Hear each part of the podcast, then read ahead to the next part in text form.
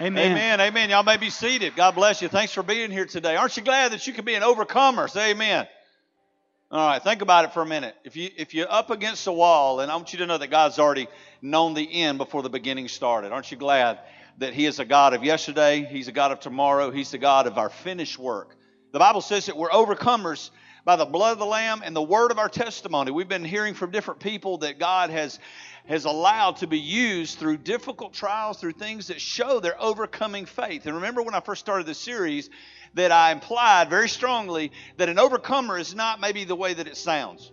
An overcomer is not someone who has arrived, someone who has landed in a place of faith where they're now exempt from the trials of this life. In fact, if I can be so bold, I will tell you that as you become closer in your walk with Christ, and those of you that have been in faith in any kind of time, you know where I'm going. The trials of life may intensify, but watch what happens. There's something unique for the child of God who's walking with God, who is literally ministering, allowing the Holy Spirit to, to influence and live through and outflow through their life, that you can be an overcomer in the middle of the storm. I'm going to tell you something. Here's what I believe today that when we can learn how to praise God in the middle of the greatest trial, that there's a parallel blessing that's waiting to come out of that. How many of you believe that? But the reality is, is it's, it's easy to do when it's going through someone else's life, but it's not easy to do when it's your own life. If you have your Bibles today, I want you to turn with me to 1 Peter, the Apostle Peter writing, of course, a specific letter. And he's writing this letter to, as you see in the first verse of chapter 1, he's writing a letter to the Christians that are scattered abroad. Now, this is interesting to note that this letter is written to a group of people who should be standing firm in their faith, but yet he says, I'm writing this to those who are scattered throughout Pontus, throughout Galatia, throughout Asia, throughout Cappadocia, and he names some places, excuse me, and you wonder why are they scattered? But if you go back and study the historical account of what's going on in this time, this is after the resurrection of Christ. This is after, of course, the persecutions have begun to intensify. And, and I submit to you today that it's not completely different from where we are in the cross section of our culture.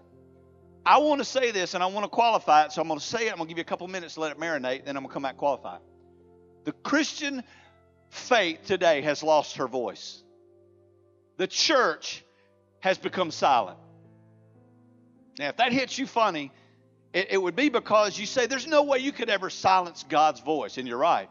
And there's no way you can ever silence a church. And I say you're right again. But here's the reality we who are born again by the blood of Jesus, we're set apart, we're sanctified. The Bible says, Be ye holy. That means to be set apart uh, uh, like God is holy. But watch this we're not at all set apart. We have, we have fashioned ourselves into the fabric of society where we look no different, we talk no different, we act no different. And watch this we react no different than the world, most especially when we're going through the trials of life. And here's what I believe to be true I believe it's time. I believe it's past time for the church to rise up and be heard again. Guys, we live in a culture today and I still submit that we live in the greatest nation on planet Earth, the United States of America. I still believe that. I've been to other countries and I've seen it. Many of you have as well. But here's, here's the problem we're saved, we're set apart, yet we don't act like it. I don't know if we know it. We are anything but the salt of the earth. We are absolutely not causing a thirst in a lost and parched world. We're not doing that. We have come alongside of status quo. When the Bible says we will be a peculiar people, now let me just say, some of you have angled that. You are very peculiar.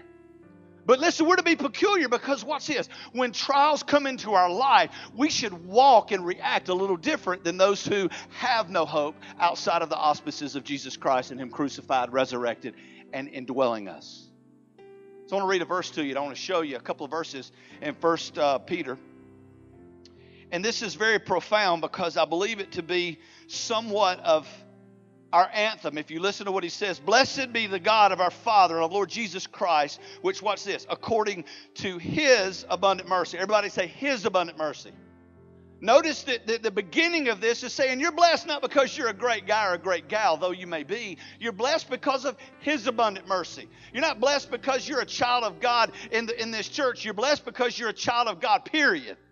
Listen, God is moving all over our county and all over our nation today. He's not just going to be moving in our in our in our place here. He's moving because of His abundant mercy. But watch this. And He hath begotten us again to a lively hope. Everybody say lively hope. We don't serve a dead faith, guys. We serve a resurrected Savior seated at the right hand of the Father. In fact, if you read Revelation, the Bible says he was standing in heaven. Not only did he have the authority, but he's ruling and reigning in heaven. He's not, he's not lax. He is, he is long suffering. I saw a guy come to Jesus the other day and he said, Man, people have been sharing their faith with me my whole life. He said, Why now? And I said, Oh, buddy, but it's, it's because of the long suffering of God that he didn't take you before he gave you an opportunity to know him. But watch this. It says, to a lively hope by the resurrection of Jesus Christ from the dead, to an inheritance, inheritance incorruptible. It'll not change. It will not decay. It is undefiled. Listen, the world can't touch what God has given you in your faith. And that it fadeth not away, and it's reserved in heaven for you.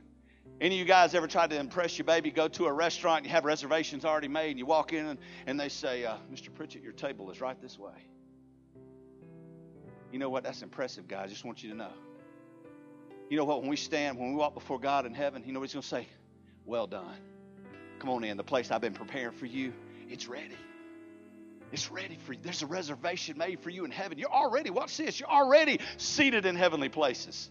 Man, that should set somebody free today. Watch this. Who are kept by the power of God through faith unto salvation, ready to be revealed in that last time. Guys, if you have it, you can't lose it. Do you know why? Because you couldn't gain it in the first time. The Bible says nothing shall separate you from the love of God. Nothing behind us, nothing in front of us, neither death nor life, nor principalities, nor powers. And if there's any consolation there, the Bible says in Colossians 1:16 that he was that all things were created by him and for him. Heaven and earth, visible and invisible, thrones, dominions, powers, and principalities principalities. The things you and I think can separate us from the love of God are the very things He created for His ultimate purpose. They tie together. Watch this. And then I'm going to close this out. I'm going to invite somebody out for just a moment. It says, Who are kept by the power of God through the faith unto salvation, ready to be revealed in that last time. I believe we're living in those days. In verse 6, wherein you greatly rejoice. Not just be okay with it, not just be joyful, but watch this, but greatly rejoice now through a season if need be, you're in heaviness through manifold temptations. Watch this, verse 7, and here's our text. Don't miss this. That the trial of your faith, being much more precious than the gold that will perish, though it be tried by fire, might be found unto praise and honor and glory at the appearing of the Lord Jesus more precious than the very thing that we place most value in, things like gold and diamonds and rubies. I gotta tell you something. The thing that we place most value in here on earth will be the very ground that we trod upon in heaven. And God is showing us a proportion here. And here's the proportion. You know what He puts more stock in? Is the trial of your faith when it's tried by fire.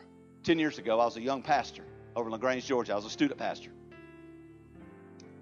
And I got a call that day from one of my students somewhat hysterical, but really not really knowing what was going on, said, Pastor Mark, if you will, please go meet my, my aunt my uncle at the hospital. Their pastor's out of town.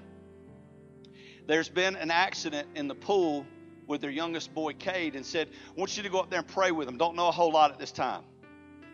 So I jumped in the car and I took off to the West Georgia Medical Center. And I'm looking and I see a line of people outside the emergency room, lining all the way around to the family room. Well, if you know anything about those hospitals, especially that one over there, the family room is a place you don't want to end up.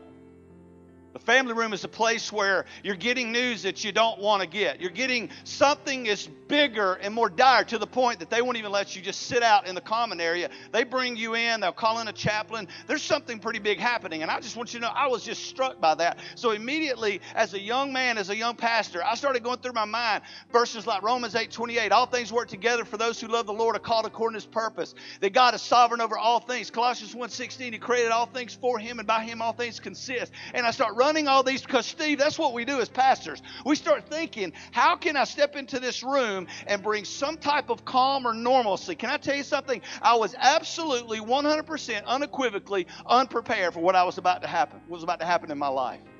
At this time, I want you to welcome, please, if you will, Miss Elisa Williams. Y'all welcome Elisa as she comes up.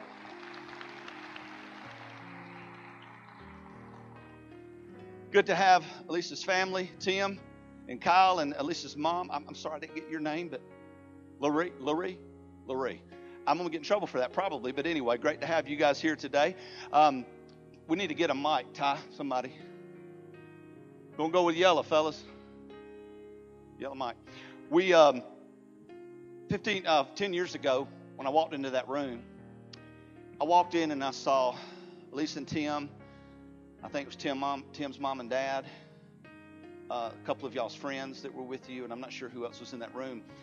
But I remember, and I want you to kind of pick up here, if you will. I remember walking in that room and seeing Elisa on the floor crying, and she looked up and she saw me.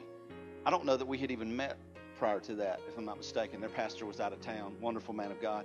But Elisa, take us back to that day prior to coming up there, and then we'll pick up from that point. Tell us what happened that day. Well, just a normal Monday. You know, been a good day at work. Got off work, picked up my children, my two youngest children. I have four boys. My oldest is here. Um, and gone home, fixed dinner. We all sat down as a family to eat. And within just a few minutes, um, Cade and one of his brothers went outside. Cade loved to be outside. He loved to play baseball. Imagine that with three older brothers. That was his passion. That's what he loved. So he loved to play in the garage with a ball and a bat. And within about probably three or four minutes of being outside, we heard this ruckus. And one of my boys was cutting grass, and all of a sudden he hit a rug. Now, granted, Tim and I had not even gotten up from up from the table, so that's why I'm saying it was just a matter of a few minutes. And we removed the rug, and um, I walked around to put the rug in the trash can. I mean, into the back of the truck, and looked in the garage, and I didn't see Cade. I thought, well, where is he at? And as I walked back on the walkway, I saw him in the pool. Um, and in an instant, our life was changed forever. Um, I jumped in, I pulled him out. Frantic, Tim and I both calling 911. Um, you know, trying to do CPR on him. I remember the fire department getting there, and thank goodness for forgiveness because I hollered at that fireman, Will you do something? um, they weren't moving fast enough for me. And, um, but starting from right there, God had us in his hands immediately because one of the ladies in our Sunday school class, who is a probation officer, just so happened to be on our road and heard the call. And she came flying down the driveway as we're leaving to head to the hospital and hopped in the car with us. And she began to call church family as we're trying to get in touch with our family. And when we pulled in at the hospital, the first two people that we saw were our Sunday school teachers. Now, how I got in from my car to the room, I don't know. But I just remember seeing them. And they placed us in this room, and we're sitting. And like Mark said, you know, he came in, and I did not know Mark personally. He was just my niece's youth pastor. And I remember seeing him and thinking, that's a man of God. God's going to hear his prayers. He's not hearing mine. Because you see, at the time, I was just a lukewarm Christian. I was one who did the 45 minute Sunday service and went back into the world on Monday and didn't give another care. I believed in Jesus, but I didn't know him. And I thought, God's not hearing my prayers. They're not going up. But this man of God can can get up there and, and, and, and heal my son. And of course, we got the word that he didn't make it. And God gave one of those Sunday school teachers that we saw the ability to probably do one of the hardest things that any human being could be could do and that was stand beside us as we said goodbye to Cade and we rocked him. And I prayed that I would have the strength, so I'm going to. But how God gave him the strength to be able to be strong, you know, that's only a God thing. Um, and he was by our side the rest of the way through with trying to plan a funeral. Um, and the love, I mean, when we left the hospital, the emptiness that Tim and I felt to know that he wasn't coming home um, was something that we'll never forget. And, you know, it was immediately a void.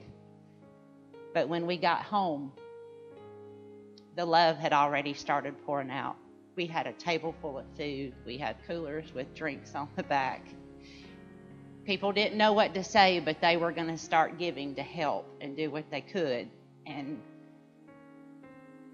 the next few days, of course, were, you know, trying to get through learning to live with the fact that he wasn't there. I was numb. Um, and I remember going to the funeral home to plan his funeral. And they were asking about songs that we wanted to sing. And I, you know, um, I had never planned a funeral. I mean, I didn't know. But the one song that came to mind was Come, Now is the Time to Worship. And there was a lady at our church that sang that song beautiful. And I asked if she would sing it. And, you know, said she would. But instead of walking into one lady singing it, I had a choir of angels line singing, Come, now is the time to worship. Let me interject there. We went to the funeral that day, and there were people lined around the room, if you remember. And I know y'all sang another song that day. I don't want you to tell them what that was in just a moment, but just blowing blowing me away as a pastor, having prayed with them and and not getting what we were crying out and believing God for. And I, and I just feel like what the Holy Spirit is saying to somebody today is, might be believing God for something so big and so wonderful, and, and you're going to hear in just a moment how God just somehow fashions in His perfect will into something we don't want and we don't love. But I remember walking into that room, and they were worshiping, and, and I was kind of taken back because that's not exactly what I thought was going to unfold that day. I thought it'd be real somber and real, but it was a worship experience. Y'all were praising the Lord, and everybody in the in the congregation, if you were, were praising the Lord. And there was another song that day too. What was it? And I'll be honest, Mark, I don't know. Was that was Remember the, Me? Remember Me. That's Yeah. right. Yeah, Remember Me. And Uh, I, I just remember that song for some reason.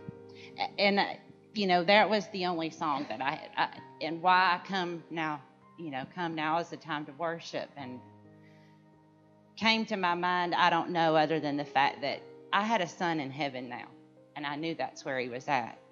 And so I knew I needed to get my junk together if I wanted to see him again. Now, that's not the immediate knee-jerk reaction to worship God when you just lost your world. How how do you think that song played into the days and weeks after? Um, well, it's strange that because with Come Now is the time to worship, then my next theme song after that was I'll Praise You in the Storm by Casting Crowns. And I played that song over and over and over many times a day, daily. And to this day, they're my favorite group. I mean, and towards the end of my testimony with the things that have gone on, the next song that's my theme song with them is Jesus, Friend of Sinners. You know, and but going back into, I went through the motions. If any of you have lost loved ones, you have your grieving period, you're numb. You, I began to get mad at God. I was mad. I didn't understand why He had done this to my family. To this day, I still don't understand. But my thing about it is that I look at is if Cade's life can turn one person to Christ, who am I to not want to give him up? Because God gave His Son for me And I fail him each and every day. And I want to pick up right there because, just to be honest with you, I don't, it's hard to even think how someone could articulate that. And I've watched your family from a distance, and um, this was tough on your marriage. This was tough on your boys, tough on your, your parents, your uh, in-laws, everybody. Community grieved with you. And then several years ago, kind of out of the blue, and we've stayed in touch a little bit over the years, but out of the blue, God kind of puts you on my heart to come and share your story. And I want you to tell them what happened uh, with the lady and with the Bible study and all that, because that that's how what you just said began to outflow a legacy for Cade beyond what you were seeing. Tell us what happened there. God had placed um, a late a women's shelter, a homeless shelter, on my heart.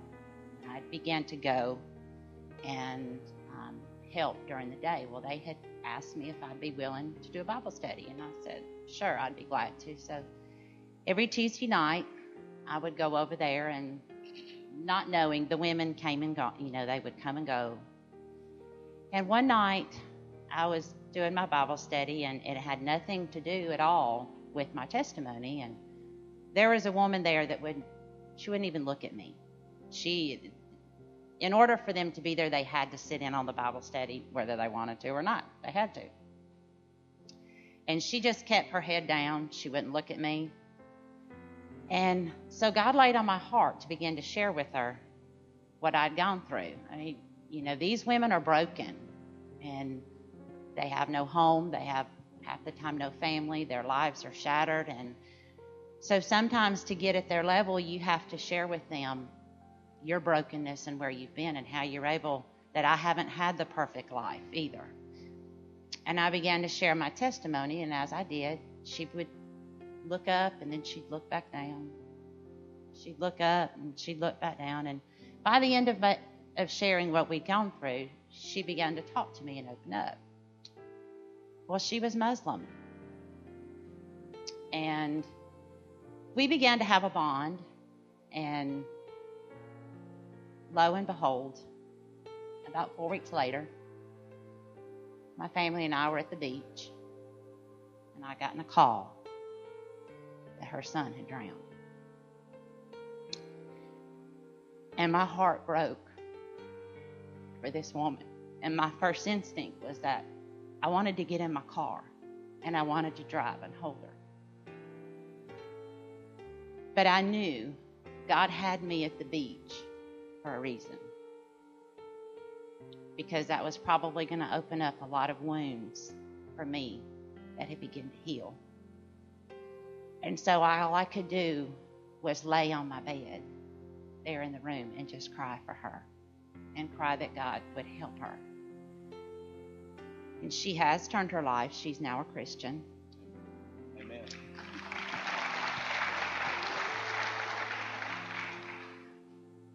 And she, you know, I, I, I still talk to her occasionally, here or there. In fact, I talked to her probably maybe six weeks ago. She doesn't live in LaGrange anymore. Um, and, you know, we've gone, he's buried in the same cemetery that Cade is buried at. And uh, she and I made a connection. Um, and, but if I can look at her life and, and be able to relate to her, and I'm thankful that God placed me in her life and that I was able to be there because I remember talking to her that day and you know and that's where a lot of my memories went back through because she got mad at me, she yelled at me and she hung up on me as I'm trying to to talk to her. And you know and at that particular time there's no words anybody can say. It doesn't matter. I mean, I'd had a child who drowned. She'd had a child who drowned, but I could never look at her and say, I know how you feel. I can say I've been there, and I can show you how to get out from that, but I don't know how you feel.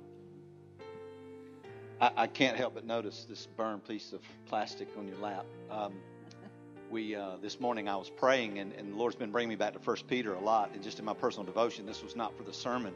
And this morning I read First Peter chapter one, and uh, got to the point of the trial by fire, and, and they started talking about the refiner's fire. And I don't know if you know anything about that, but the refiner's fire in the, in the, in the refining of silver, for example, is uh, heated much hotter than a normal fire.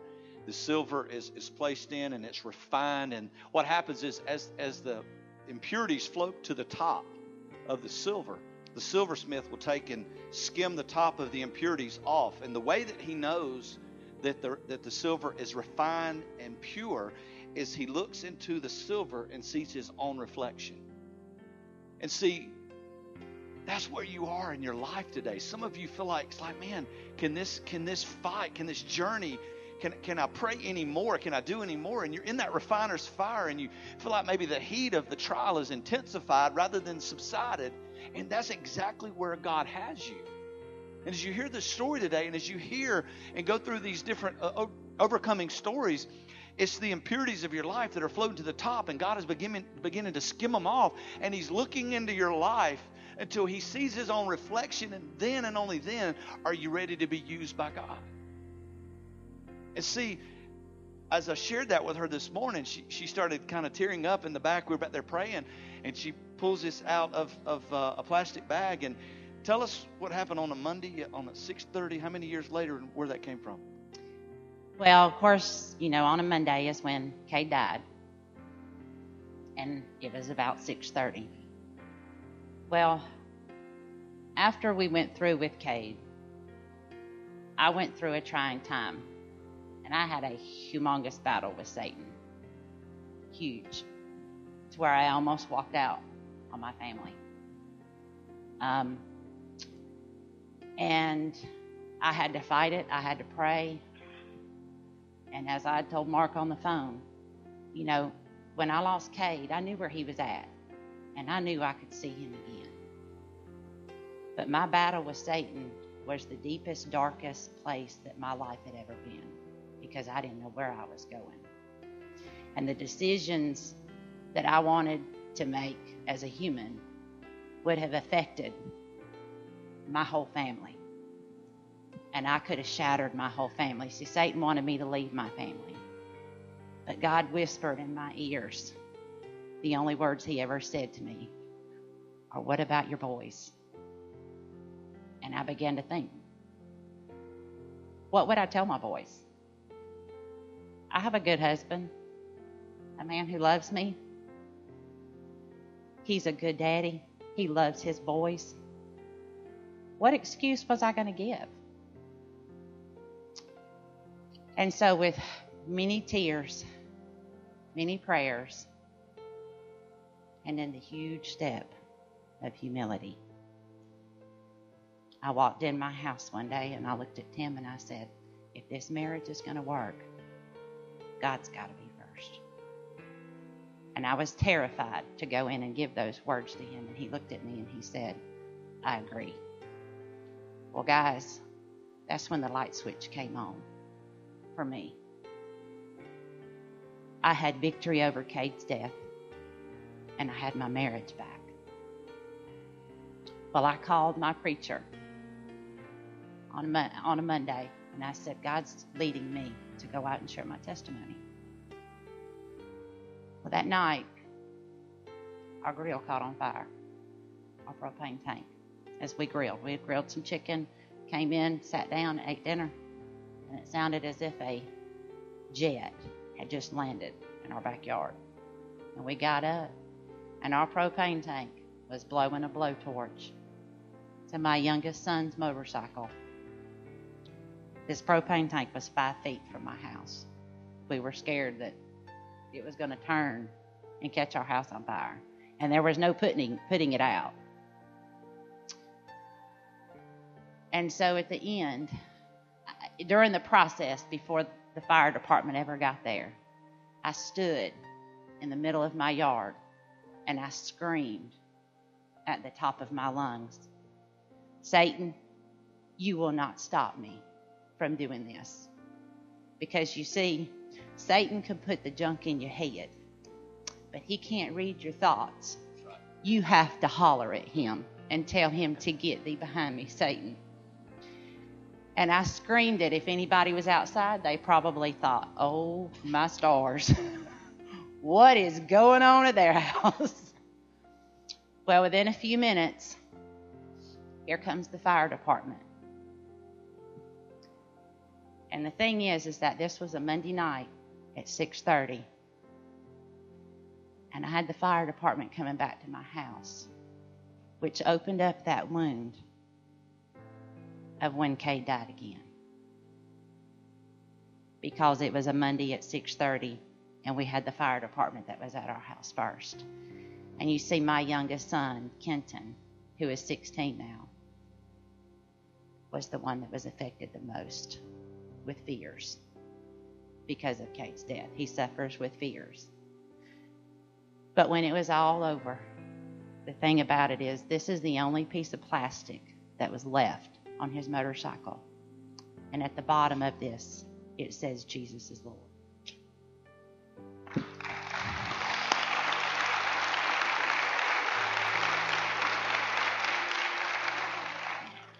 So, saying all of that, when you're going through the fire and Satan's got you wanting to go in another direction, just hold on.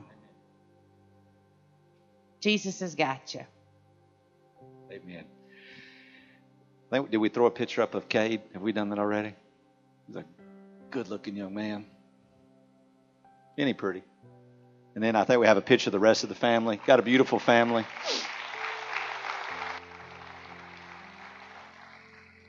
And your oldest just got married, right? My middle just got married. This okay. is my oldest that's here. Oh, yeah. You're not married yet? You need to get married, dude. I've watched this young man grow up, and I've uh, Tim and, and the family, just amazing family, and just the the grace and, and wisdom. Man, you guys come on out that they walk in just blows me away. And to see them share their faith, let me give you a hug. Has, has literally changed my life. And I, and I wanted to share this at the last that as preachers, we're changed. And I, and I realized that day that, that there's very little that I could do as a person. The words she said was the words that I carried because I had been indoctrinated that way as a pastor. That you do offer something as a pastor. You walk into the door, you, you kind of need to have the answers, at least spiritually. And, and I was carrying that as a young youth pastor. We had a very vibrant ministry, and I walked in that day, and I literally just want to be honest with you guys. I walked in that day, and I thought, I'm going to go in here and, I, and I'm going to fix this. And I went in and I began to see the see the uh, the things unfolding and, and I had two children at home and, and my heart just dropped as I found what was really going on in the other room that they were still working. Actually, I don't know how long they did that, but they were trying. Oh my gosh, they tried so hard to to bring Cade uh, back and and and the families in there. I said, you know, let's pray. And I remember lying on the floor. I don't know if you remember this or not, but I remember holding their hands on the floor. She literally, Elisa got on the floor on her face and we're crying. And I remember that old nasty floor and just seeing your tears drop on the floor. And it, and it literally, at that point, I realized I offered nothing. I realized that I offered no hope, no help. Man, you guys can come on and I started seeing things different as a young pastor. It literally changed my life. That there are things that happen that you just listen. Now, this is going to hit some of you funny that you can't pray out. You can't believe and cry out enough. I'm going to tell you, there was never any more faith that I ever experienced in a room than that night. But it still didn't go. When we got that word that day, when he came in, we did all we could do. That's what the doctor said. We did everything we could do. And I believe they did. But to see that hurt and that desperation and that completely disconnected from anything else going on in the world, I literally felt like the smallest person in the world because my, my, prayers had not mattered. My prayers had not changed anything. The outcome was no different than if I hadn't walked in. And so while God was doing something refining them, He was also refining, refining me as a pastor. And I remember leaving that night feeling absolutely helpless, broken. I think I called Stephanie on the way home and I walked out, and all those people, was just total silence. People lined both sides of the doorway and I walked out and, and I remember their pastor was walking in, a great man of God. He was walking in about the time I was leaving. I think he was in Florida and they had called him. And, and I remember going out, getting my car and just laying over my, my, my steering wheel and just sobbing. God, how did, What am I supposed to do with that? You have faith of the grain of a mustard seed. You can speak to the mountain and say, Be removed and cast in the ocean, and it'll be done. And I knew those verses, I could quote them all. And yet nothing had happened the way that I had hoped. I went to the funeral and stood kind of the back corner of the wall, and I watched that family worship God at the most detrimental loss I had ever experienced at that point. I had been on many death calls, but never anything like that. And as I began to, over the years, learn that sometimes things just happen in our life with something, listen to me, don't miss this. Something was happening on August 15th, 2005 at 6:30 that was literally hell on earth to a family. No answers, no reasoning behind it. Why God would allow a 2-year-old boy, beautiful, beautiful boy, to come into the world for 2 years, never done anything wrong, and his life to be cut short. What, what do you do with that as a Christian? What do you do with that as a pastor? How do you stand back up and preach some kind of reasoning behind that? There was none. And I had to compartmentalize that in my life. And it really wasn't until several years later, staying in touch with him and seeing the grace of God, building a playground for other kids on the in the name of Cade, so other kids that didn't have a playground could go play. Little things like that, they were huge they didn't give up and not knowing all that was going on behind closed doors with their marriage and with their boys and yet they just kept going and kept pushing and kept doing. But it really wasn't until we reconnected three or four years ago that she began to share with me about that lady who was a muslim and, and, and how god watch this god knew on august 15th 2005 at 6.30 that when cade actually fell in that pool. He watch this. He had somebody else in mind down the corridors of time that we never understood. That if God would send his own son into the world, perfect in all ways, to not only die for those who loved him, but to die for those who persecuted and hated him in all ways, who put him on the cross, and he said, Father, forgive them, for they know not what they do. That that same God who would do that and be pleased to do it to his own son would allow Cade's life to mean more than just a life, that it would be something eternal for a lady who had no hope, literally destined for a devil's hell, born into the Muslim faith, had no hope, would have encountered at any other time and would have never turned twice, but because of Cade's death, notice I said because. Not in spite of, not in conjunction with, but because of his death. There's a lady that's going to live forever, and not just her, maybe because of her conversion from Muslim faith into Christianity. Others will come to know. We may never know the fullness of what God was doing. And you say, Mark, what does that mean to me? I'll tell you what it means to you. God is absolutely the same in your life. Stephanie and I, our marriage was lost in 1999, not just because we made some wrong turns, but because God has something in mind. Because it was in that moment that I learned how to get on my face before God, to read His Word, and say, God, if you're real and this book is true, let me get it. Let me understand it. Show it to me. Let me bring it out. Not knowing one day He was going to call me to preach, to start a ministry called Rush, that over 10,000 people would come to the Lord. All of that He had in mind when I was going through my hell on earth. That God wasn't just allowing me to go through a marital conflict, but He was allowing me to go through that, that He could place me back in a spot, maybe for this day, for one person, one person to hear in this room, through her story, through my story, that God is still on the throne. Jesus is still Lord. No matter what you're going through, no matter what you feel, the loss in your life makes no sense, God is saying, Oh, it makes sense to me because I'm allowing you to go through this with someone else in mind. And the Bible says, consider it a joy to suffer for his name's sake. To consider it an honor, to greatly rejoice, he says in 1 Peter, for the manifold trials that we're going through. It is more precious than gold. Every head bowed and every eye closed over this room. You've come here today not because you were invited. You came here today not because you just decided to come to our church. I'm going to try it out. Oh, no, you came here today to hear the story of this amazing woman of God, this family, who, in the most difficult trial of their life, losing their precious son, that God was there.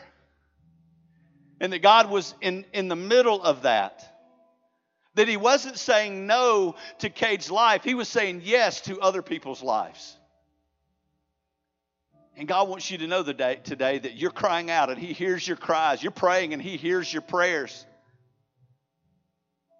Revelation says that the prayers of the saints are bottled up. God knows them. They become a sweet savor to his nostril because when you pray, he is moved. All heaven is moved. God is intimately, intimately concerned with the prayers that you're believing God for. And he wants you to know today that maybe you haven't seen anything happen, but no, he is involved. He is in the midst of your prayer. You want your husband to come to church? He says, I heard that prayer.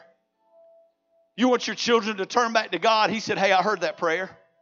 You believe in God for a healing in a family member's life? He says, I heard that prayer.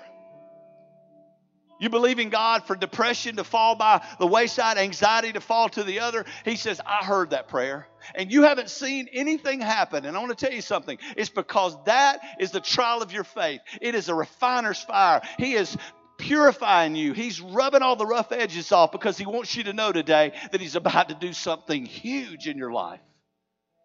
But you got to keep on pressing on. Don't you give up. Do you know Jesus today is your Lord and Savior? Do you know that you know if you die today, right now, that you have heaven for a home? We know where Cade is. There's no doubt in our mind. We're going to see him again, and he's going to be alive more than he's ever been alive in this life. But do you know that if you died, you spend eternity in heaven? If you don't, would you pray with me right here, right now? You heard this message to know Jesus died for you and he wants to save you. Pray with me right now from your heart to God. Father in heaven, I'm a sinner. And I believe in Jesus Christ. And I want to ask Jesus to come into my heart to forgive my sin. Jesus, will you save me and help me to live for you?